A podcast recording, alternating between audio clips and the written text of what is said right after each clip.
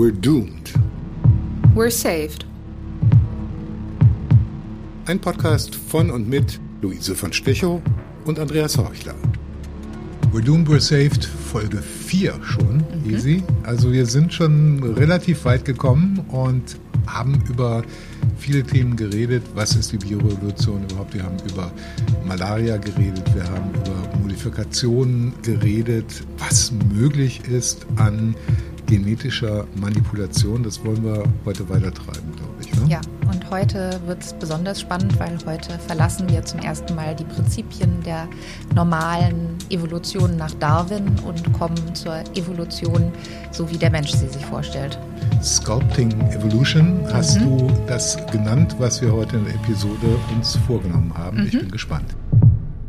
Kleine Tradition haben wir schon aufgebaut in diesem Vater-Tochter-Podcast, wo der Vater der interessierte Laie ist und du die große Expertin bist. Mhm. Ähm, schön, dass wir das weitermachen in der vierten Episode. Und diese kleine Tradition ist, dass wir starten mit einem Zitat. Ich glaube, dieses Mal sind sogar mehrere. Ne? Mhm. Ja, also das eine ist eigentlich ein, ein sehr bekanntes Zitat, Nothing makes sense in biology except in the light of evolution, von einem sehr, sehr berühmten äh, Genetiker. Und das ist tatsächlich ein Zitat, das zum Beispiel auch in der Vorlesung, die ich zum Thema Biologie mit Erstsemesterstudenten halte, ich auf eine der ersten Folien gesetzt habe, um zu zeigen, Evolution ist einer der Mechanismen der Biologie und alle Prozesse, in der Biologie unterliegen auch der Evolution. Und jetzt gibt es einen, einen neuen Quote von Kevin Asfeld, der ein, der erste Mensch oder der einer der ersten ist, die einen sogenannten Gene Drive, da kommen wir gleich zu, kreiert hat. Und Kevin Asfeld bezeichnet ähm, die Evolution als einen blind idiot alien God, also einen blinden idiotischen außerirdischen Gott. Und man kann ihm in gewisser Weise dabei zustimmen. Und die Frage ist jetzt, was kann der Mensch mit den modernen Methoden der Biologie und des, des Geneditierens eben zwischen diesen beiden Ansichten, also die Evolution wirft das Licht auf alles, alles, alles findet statt wegen Evolution und wir können plötzlich die Prinzipien der Evolution aushebeln. Das ist sehr spannend.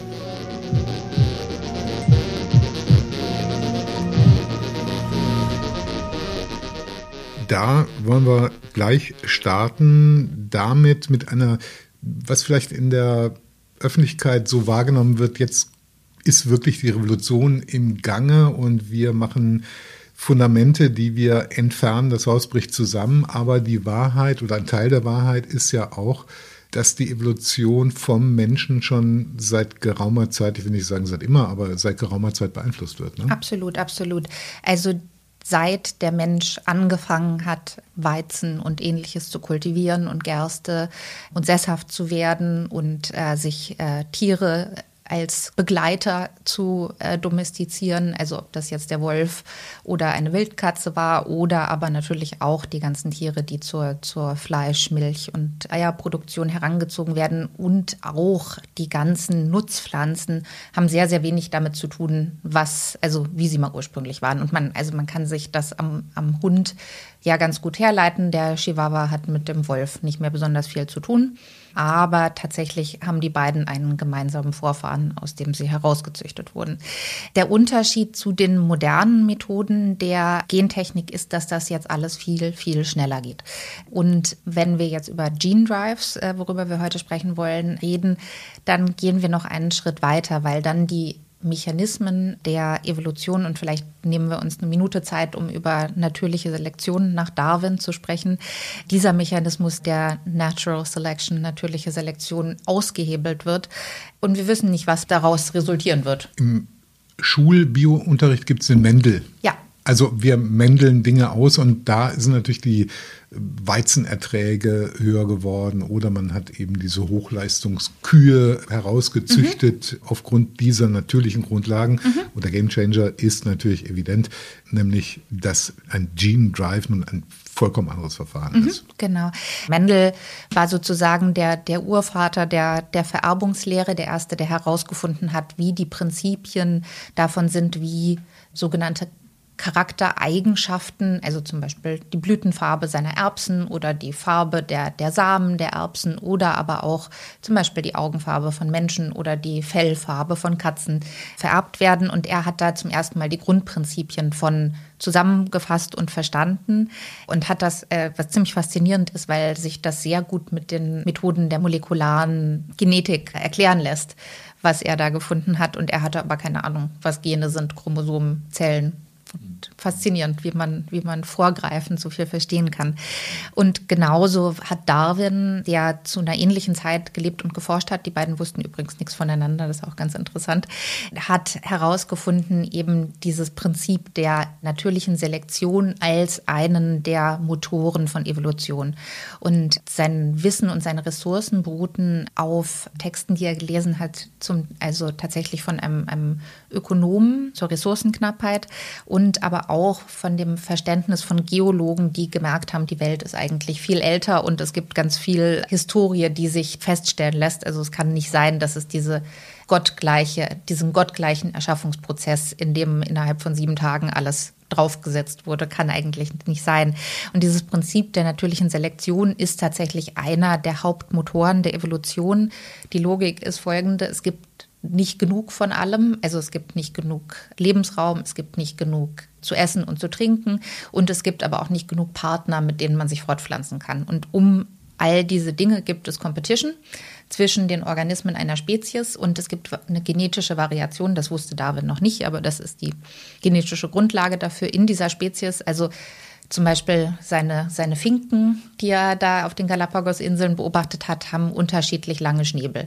Und je nachdem, wo die sind, ist ein kurzer Schnabel sinnvoll, um die Samen zu fressen, oder ein langer Schnabel oder ein starker Schnabel oder ein Schnabel, der besonders gut in ein Loch passt.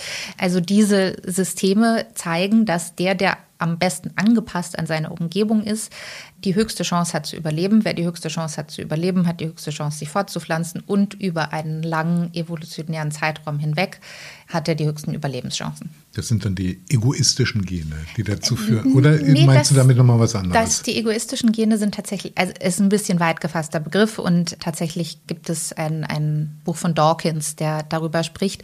Es gibt noch eine andere e-, Definition des egoistischen Gens und da ist die Idee, dass ein egoistisches Gen tatsächlich der Population nicht nutzt, und trotzdem in allen Organismen vererbt wird.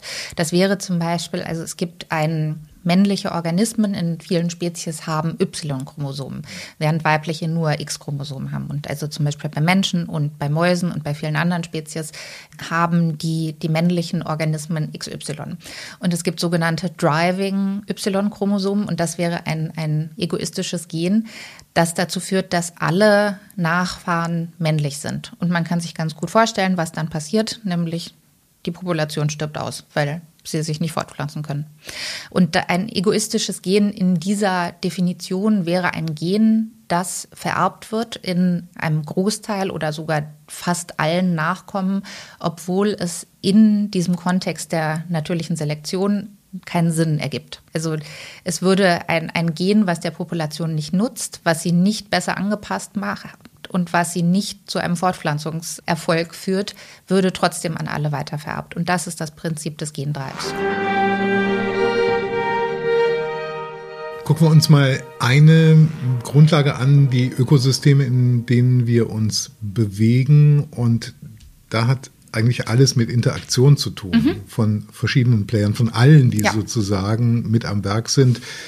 Natürlich populärer Kontext im Moment oder viel diskutierter Kontext im Moment der Klimawandel, mhm. aber man kann das holistisch betrachten und kann im Prinzip die gesamte Natur unter der, das Mikroskop nehmen und sich ansehen, wie diese Interaktion in Ökosystemen dann äh, stattfindet. Mhm. Kannst du kurz erläutern? Ja, also ähm, absolut. Der holistische Blick des Ökosystems ist die sogenannte Biosphäre. Das ist unser das Ökosystem des Gesamtplaneten und dann kann man das immer in kleinere Lebensräume aufbrechen. In diesen diesen Lebensräumen hängen die Organismen voneinander ab. Der Baum spendet Schatten und der Hirsch, der darunter steht, wird nicht von der Sonne verbrannt oder der Mensch, der darunter sitzt. Der Mensch ernährt sich und isst den Hirsch. Das Gras macht Photosynthese und nimmt Wasser auf und der Hirsch frisst das Gras und das Gras wird von dem Baum beschattet und wenn das Gras zu Kompost wird, produziert das Dünger, das wiederum den Baum zum Wachsen bringt. Also alle Organismen hängen voneinander ab in verschiedenen sehr, sehr komplizierten Weisen.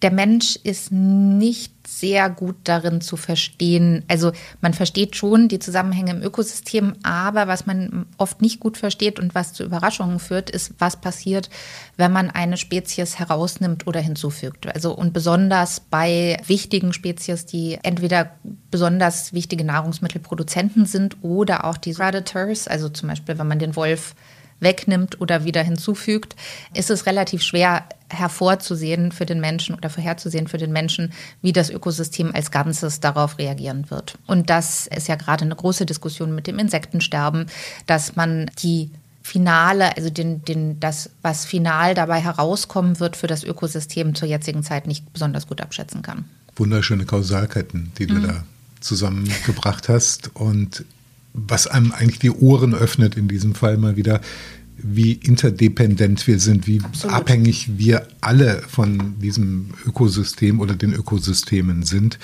Äh, betrifft nicht nur den Hirsch, sondern nee, uns eben nee, auch. Nee. Ne? Und man muss also bei, gerade bei den Insekten immer auch mit einbeziehen, dass die bestäuben. Und wenn nicht bestäubt wird, dann werden unsere Ernten und unsere Obst- und Gemüseproduktion darunter leiden. Deshalb ist die Diskussion über die Bienen, die so laut geführt genau. wird, im Moment eben keine Banalität. Überhaupt nicht, überhaupt nicht. Krasse also Gegenteil. Genau, also es geht um die Ernährung der Welt und nicht darum, dass die Bienen hübsch aussehen. Kommen wir zu dem Gene Drive. Mhm. Das klingt natürlich für die Mehrzahl der Hörer zunächst mal sehr mysteriös mhm. und nochmal, ich habe das in der letzten Folge, glaube ich, gesagt, auch Science-Fiction-artig. Mhm. Aber nochmal, und ich ertappe mich selbst dabei eigentlich ständig in dieser Podcast-Reihe, überrascht zu sein, dass wir im Present Tense sind. Wir sind mhm. im Präsens, wir sind im Heute, wir sind nicht mehr in irgendetwas, was Kubrick mal formuliert hat in äh, Odyssee im Weltraum 2001 oder so, sondern wir sind im Jahr 2022 mittendrin. Mhm. Erzähl uns über die Gene Drives ja. grundsätzlich erstmal, damit wir eine Einführung haben. Ja, ähm, also Gene Drives sind tatsächlich beschreiben auch natürliche Gene, die wieder erwarten, also wieder wieder der Prinzipien der natürlichen Selektion in fast allen Nachkommen vererbt werden. Also das heißt, man hat normalerweise bei jeder Vererbung, man kriegt ein Chromosom von jedem Elternteil und man hat eine 50-50 Chance, welches man bekommt, also welches Gen. Aber diese, sage ich mal, also es ist wirklich wie, wie ein Münzwurf, ganz klassische Wahrscheinlichkeitsrechnung. Aber ein Gene Drive ist eben ein Gen, das dieses Prinzip umgeht und in einer höheren Frequenz bis zu 100 Prozent vererbt wird. Das heißt, man übergeht diesen stochastischen Ansatz, der, der die Evolution eigentlich ganz und die gesamte Biologie ist absolute Stochastik. Und das fällt dabei weg. Man hat einfach 100 Prozent davon. Und ähm, die menschengemachten Gene Drives, also man kam dann, Wissenschaftler kamen in den, in den späten 90ern, glaube ich, frühen 2000ern auf die Idee, dass man dieses Prinzip ja ganz gut benutzen könnte, um äh, die Charaktere, die man gerne sehen möchte, in zum Beispiel Pflanzen oder Tieren zu 100 Prozent zu exprimieren. Und jetzt hat sich, aber das, das ließ sich nicht besonders gut umsetzen. Aber wir haben ja in der letzten Folge über CRISPR-Cas, das genau. System gesprochen, was ein sehr simples und gut umsetzbares Geneditierungswerkzeug ist. Und muss nichts Kompliziertes designen, sondern man hat die kleine RNA, die die Sequenz sozusagen editiert. Und beim Gene Drive gibt man ähm, der Zelle dieses Werkzeug mit, sodass man, also man vererbt das Gen einmal und dann gibt es natürlich einen Reparaturmechanismus, der dazu führt, dass in der nächsten Generation dieses CRISPR-Cas auf dem anderen Chromosom diese Veränderung durchführt, sodass man einfach 100 Prozent davon hat.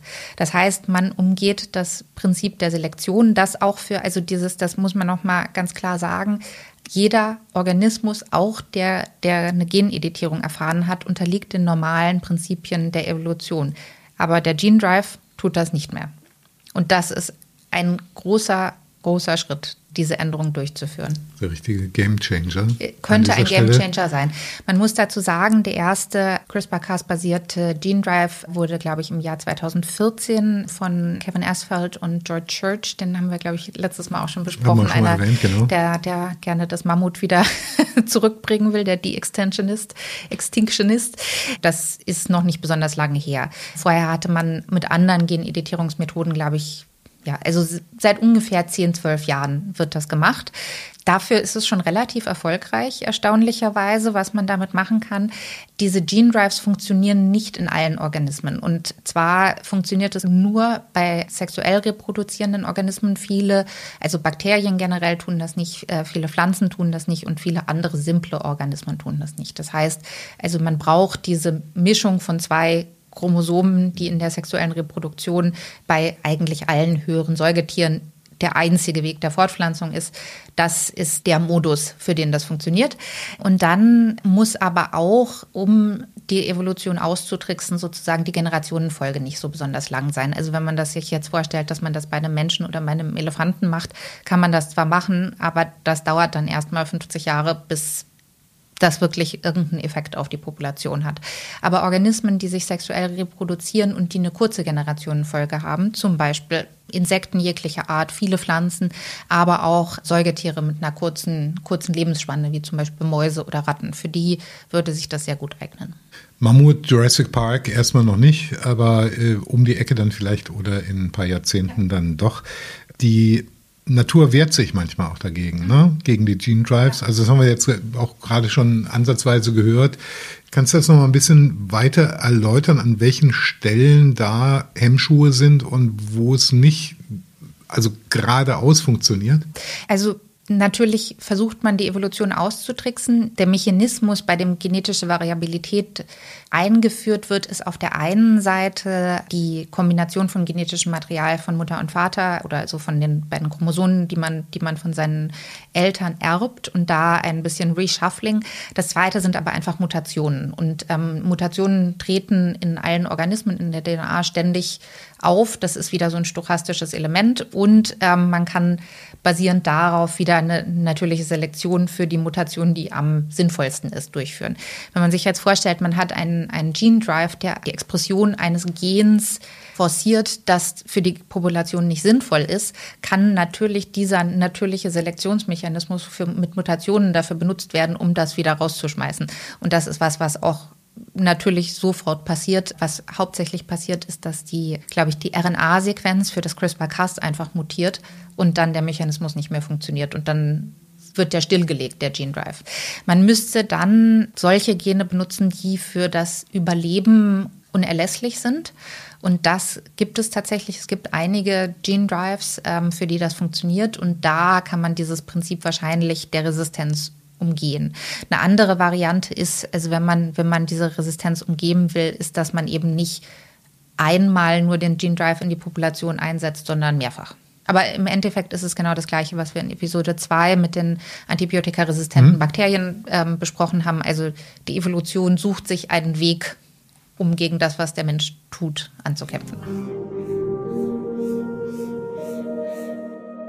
Kommen wir mal zu Anwendungsfällen und das ist natürlich besonders spannend. Wir haben jetzt schon definiert, bei längeren Generationenfolgen, bei größeren Organismen ist es schwieriger, weil man Resultate eben erst in der ferneren Zukunft bekommen wird.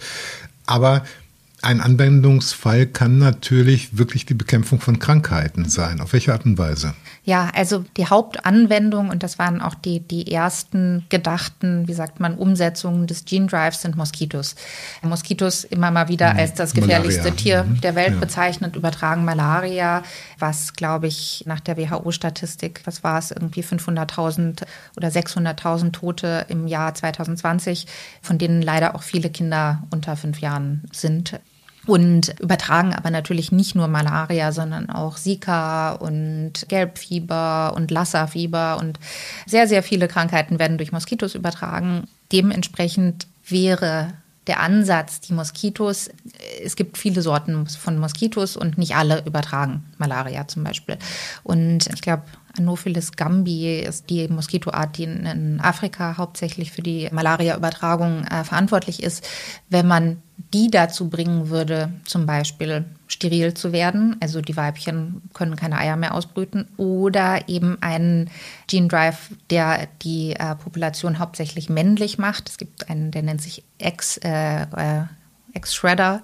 Ähm, das ist also sozusagen ein. Äh, Martianisch. Ja, genau. Aber heißt. Ist es ja. Ja, ja, genau. Ja. Also das X-Chromosom wird für die Männ Männchen geschreddert und dann, genau. Und ähm, die männlichen Moskitos, erstens können sie sich nicht fortpflanzen, zweitens stechen sie nicht, weil nur die Weibchen stechen und äh, brüten auch keine Eier aus. Das heißt. Äh, Tschüss Malaria. Ja, ja das wäre der Ansatz. Es gibt auch noch weitere Ansätze, zum Beispiel die Moskitos resistent oder dazu zu bringen, dass sie keine Viren mehr übertragen, zum Beispiel äh, Zika oder, oder West Nile oder so. Und zwar indem sie, äh, sobald sie infiziert sind, ein, ein Suicide-Gene haben, was sie dazu bringt, äh, einfach zu sterben und nicht mehr das zu übertragen und den Menschen damit zu infizieren. Das sind natürlich hehre Ziele und man muss sagen, also Malaria, wenn man immer wieder, wir haben ja die Diskussion vorher schon geführt, wenn man sich die, die Statistiken von Covid anguckt, man muss das in den Kontext von Malaria setzen, das jedes Jahr eine halbe Million Menschen umbringt vorwiegend in Afrika. Es gibt natürlich andere Methoden, die auch zu einem gewissen Grad erfolgreich sind. Also ganz simpel einfach Netze um das Bett zu spannen, Insektenvernichtungsmittel und auch bessere Diagnosen. Das Problem ist, dass wenn man mehrere Jahre undiagnostiziert diese Krankheit hat, dann ist die Übertragungsrate natürlich auch deutlich höher. Das Problem ist, dass die Moskitos jetzt gegen sowohl die, also die präferierten Insektizide als auch gegen die hauptsächlich benutzten Medikamente ähm, wird der Malaria-Parasit jetzt gerade resistent. Das heißt, ähm, also es, es, gab mal für ein paar Jahre Fortschritt, aber jetzt sieht man, dass die, die, die Fälle wieder ansteigen. Und heißt, Problem wird tendenziell eher größer als kleiner und gleichwohl wissenschaftlich, wenn ich so etwas mache, wenn ich also nur noch eine männliche Population an Moskitos am Ende des Tages habe, zum Beispiel, dann muss ich mir ja 100% gewiss sein, welche Rolle spielt dieses Tier in dem jeweiligen Ökosystem. Ja. Das muss ich dann ja genau wissen. Das sollte man genau wissen. Das Und weiß man das? Ich kann mir das nicht vorstellen, dass man das wissen kann. Die Wissenschaftler gehen davon aus, dass Moskitos keine, äh, man sagt Keystone Species, also, okay. also eine, eine Spezies, auf die andere aufbauen, die ein, ein ganz wichtiger Teil der Nahrungskette oder der, des Ökosystems ist. Viele Tiere essen Moskitos. Die Frage ist auch, ob, wenn der Moskito nicht mehr als Überträger da ist, sich der Malaria-Parasit vielleicht irgendein anderes Insekt aussucht. Man, man kann es nicht abschätzen, man weiß es nicht. Also es werden sehr komplexe Modelle gemacht, wo tatsächlich zum Beispiel für ein Projekt in Burkina Faso die Landschaft nachgebaut wird, dass das Ökosystem sozusagen so gut wie möglich simuliert wird und geschaut wird, was passiert, wenn wir hier die Moskitos rausnehmen und wie wird sich das ausbreiten. Aber man kann es nicht wissen und man weiß auch natürlich nicht, was die natürlichen Mechanismen der Evolution, also zum einen könnten die natürlich diesen Gene Drive ausschalten, könnten aber auch noch andere Sachen machen. Und das könnte natürlich im Endeffekt auch dazu führen, dass zum Beispiel der Parasit noch gefährlicher und virulenter wird. Man weiß es nicht. Nächstes Thema, Invasive Species.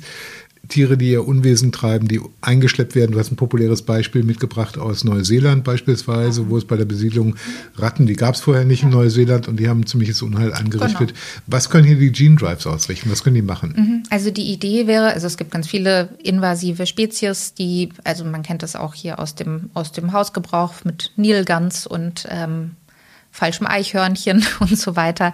Durch den Menschen und den Klimawandel wird das verstärkt und beschleunigt, dass sich invasive Arten ausbreiten. Das haben sie aber schon immer getan. Und die invasivste Art von allen ist der Mensch, logischerweise.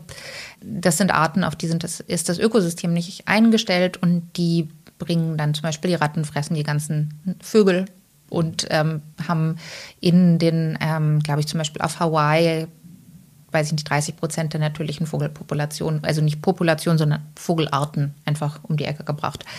Gene Drives konnten dazu führen, dass man die auch wieder zum Beispiel steril macht und zum Aussterben bringt. Oder man in der jeweiligen Weltregion, in, in dem jeweiligen Ökosystem natürlich. Genau. Ne? genau. Das Problem ist, also bei Ratten, die sind mit Menschen auf Schiffen hingekommen, die werden auch wieder dort wegkommen.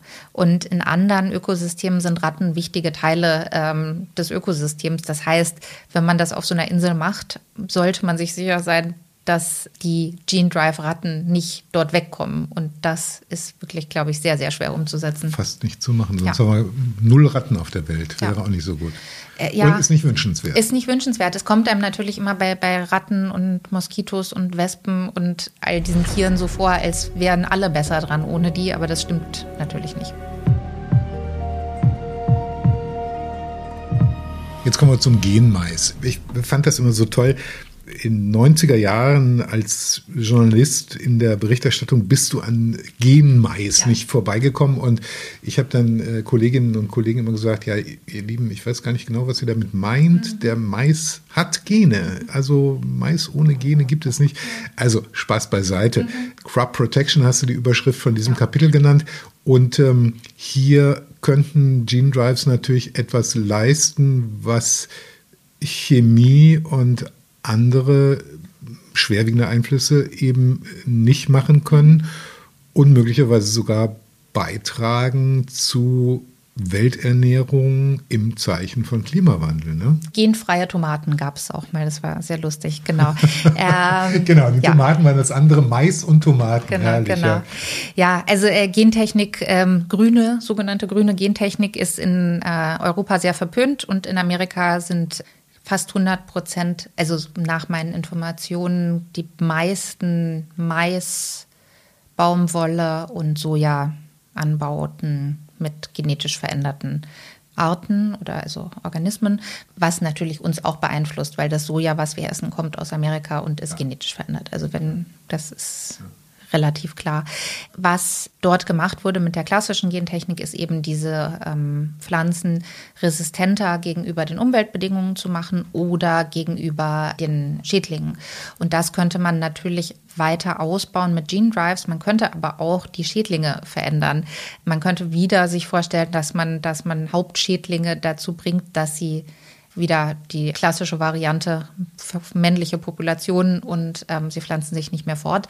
Man kann sich aber natürlich auch vorstellen, dass man die zum Beispiel so züchtet, dass sie eine veränderte, also zum Beispiel eine, eine Drosophila-Fliege, die gerne am, an süßen Früchten isst, plötzlich nicht mehr so gerne Zucker mag oder den Zucker nicht mehr metabolisieren kann oder ähnliches und damit sozusagen den Schädling dazu bringt, irgendwas anderes zu essen.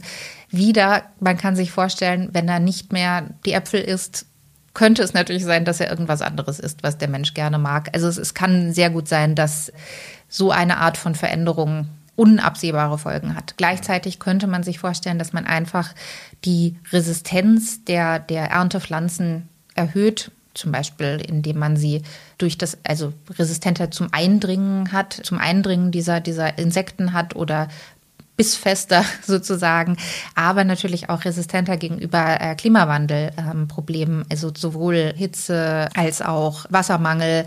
Tatsächlich, man könnte sich auch überlegen, äh, sie kälteresistenter zu machen, wenn man in andere Anbaugebiete gehen will. Und das funktioniert nicht nur für die, ähm, für die Pflanzen, die zur Ernährung des Menschen benutzt werden, sondern das könnte man sich natürlich auch vorstellen für andere ähm, Spezies, die unter dem Klimawandel und den Schädlingsbefallen leiden. Also gerade sowohl in Europa als auch in Amerika sind viele, viele Baumarten, gerade durch die Mischung von Schädlingen, die invasiv sind, und der Dürre wirklich am Eingehen. Also ganz viele normal lebende Baumpopulationen werden bald nicht mehr funktionieren. Und man könnte sich natürlich vorstellen, dass man diese Populationen resistenter macht und damit das Ökosystem wieder aufforstet. Gleiches gilt auch für das Meer. Das könnte man sich sehr gut vorstellen mit Korallenriffen. Da weiß man ja, dass die auch momentan sehr, sehr leiden und die für das Gesamtklima des Planeten, glaube ich, fast genauso wichtig sind wie die, die Wälder. Wenn man die resistenter machen würde, zum Beispiel gegen einfach die steigende Wassertemperatur oder die Eutrophierung des Wassers, wäre das natürlich auch sehr, sehr sinnvoll. Ein großer Gewinn, auf jeden Fall. Nochmal ein Beispiel aus der Ernährung. Also wir haben ein bisschen scherzhaft über Mais und Tomaten geredet. Mhm. Reis, Welternährung. Mhm. Und inzwischen gibt es natürlich, Anführung, Abführung, manipulierte Reissorten, die brackwasserresistent sind. Die können im, quasi im, im fast Salzwasser gedeihen und können einen in, in vielen Weltgegenden, gerade in, in Südostasien, große Beiträge zur Welternährung leisten.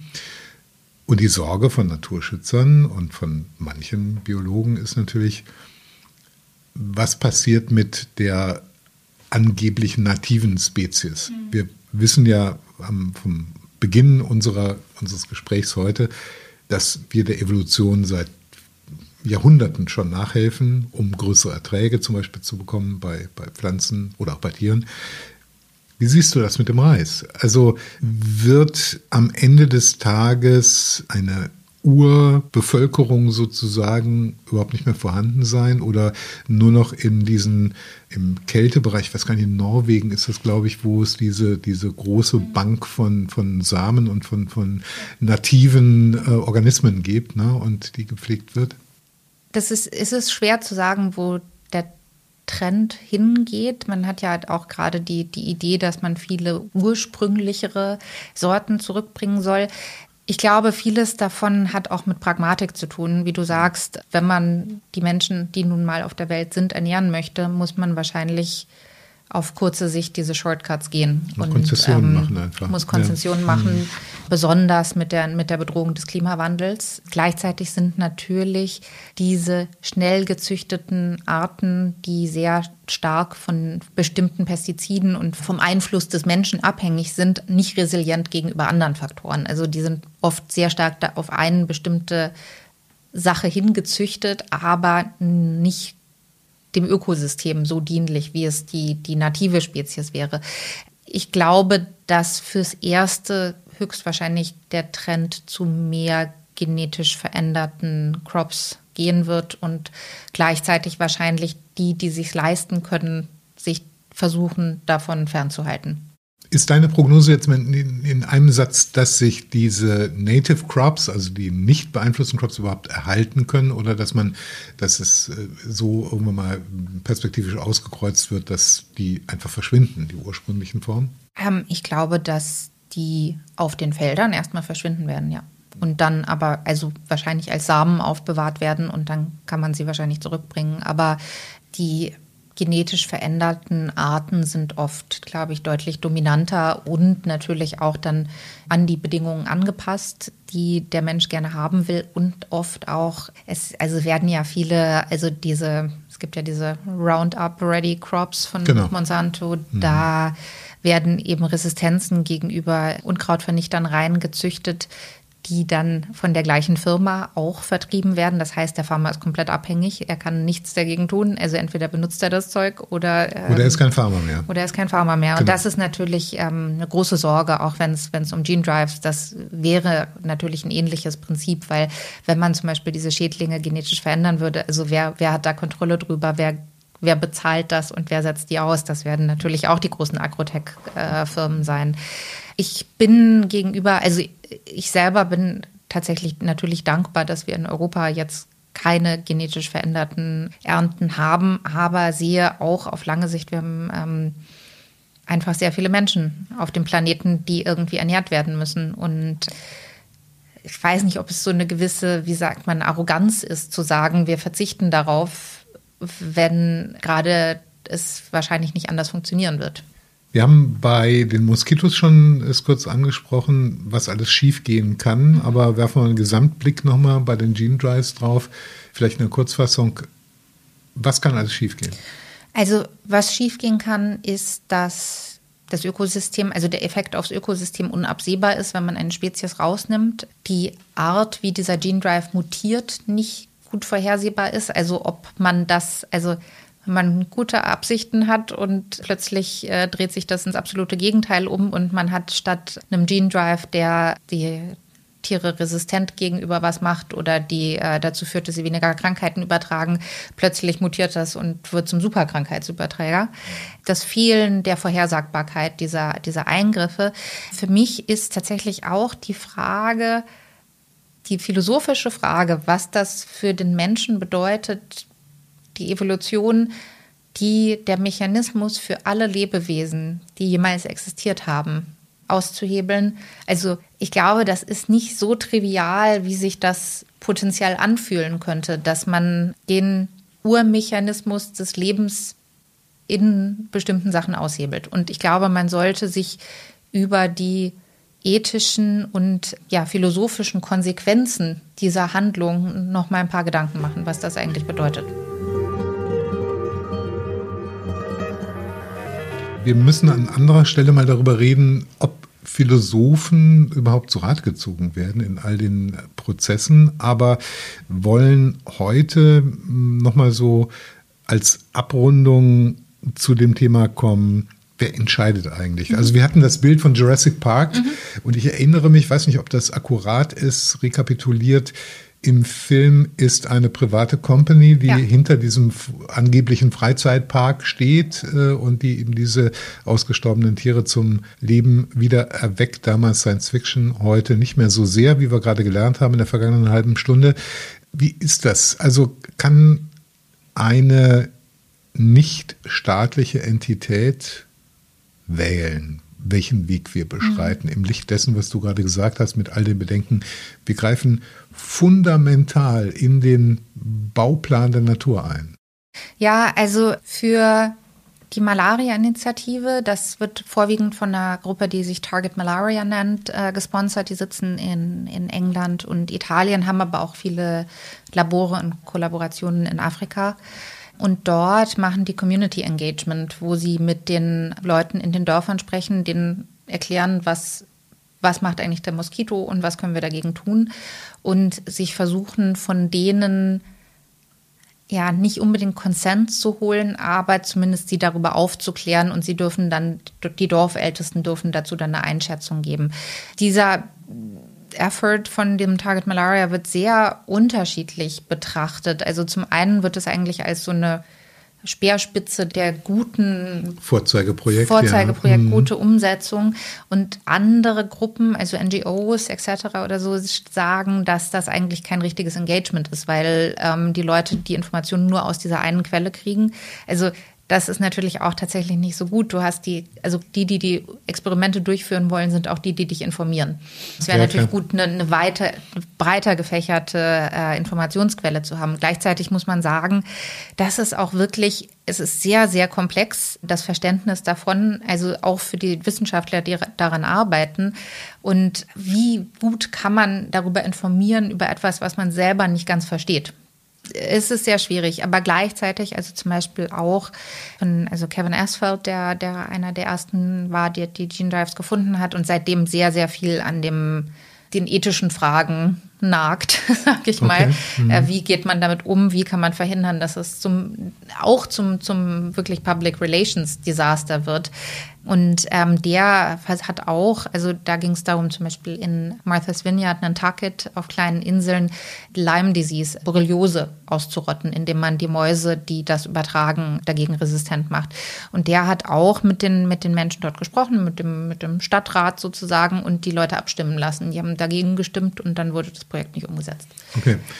Konsequenterweise ist ja, richtig so, das zu tun dann, ne? Ja, gleichzeitig ja. muss man noch einen Punkt dazu sagen. Es ist nicht ganz so schwer, einen Gene Drive herzustellen. Also es gibt dieses etwas erschreckende Beispiel, wo Erstsemester, glaube ich, Studenten auf einer Science Fair 2016 diesen, dieses Paper von Asphalt und Church gelesen hatten und sagten, ach, das klingt ja spannend.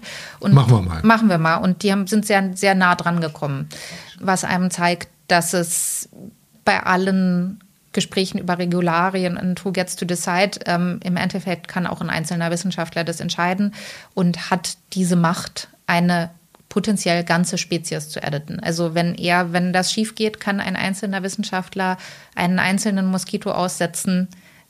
Höchstwahrscheinlich wird es nicht so funktionieren. Wahrscheinlich muss man mehrfach Tausende von Moskitos aussetzen. Aber potenziell ist diese Gefahr da. Und man, man weiß, dass also der menschliche Fehler leider doch sehr hoch, also sowohl der gewollte als auch der ungewollte Fehler natürlich eine große, große Gefahr darstellt. Das ist der Gott aus dem Labor dann. Das Den ist tatsächlich, ja. Mal, oder äh, die offene, weit offene Büchse der Pandora, die du auch schon mal mhm. bemüht hast in unserer Reihe. Wenn alles den geregelten Gang geht, ginge und äh, dieser verrückte Lab-Betreiber oder Erstsemester, wie du gerade genannt hast, eben nicht seine Finger darauf kriegen sollte und Regulierung klappt.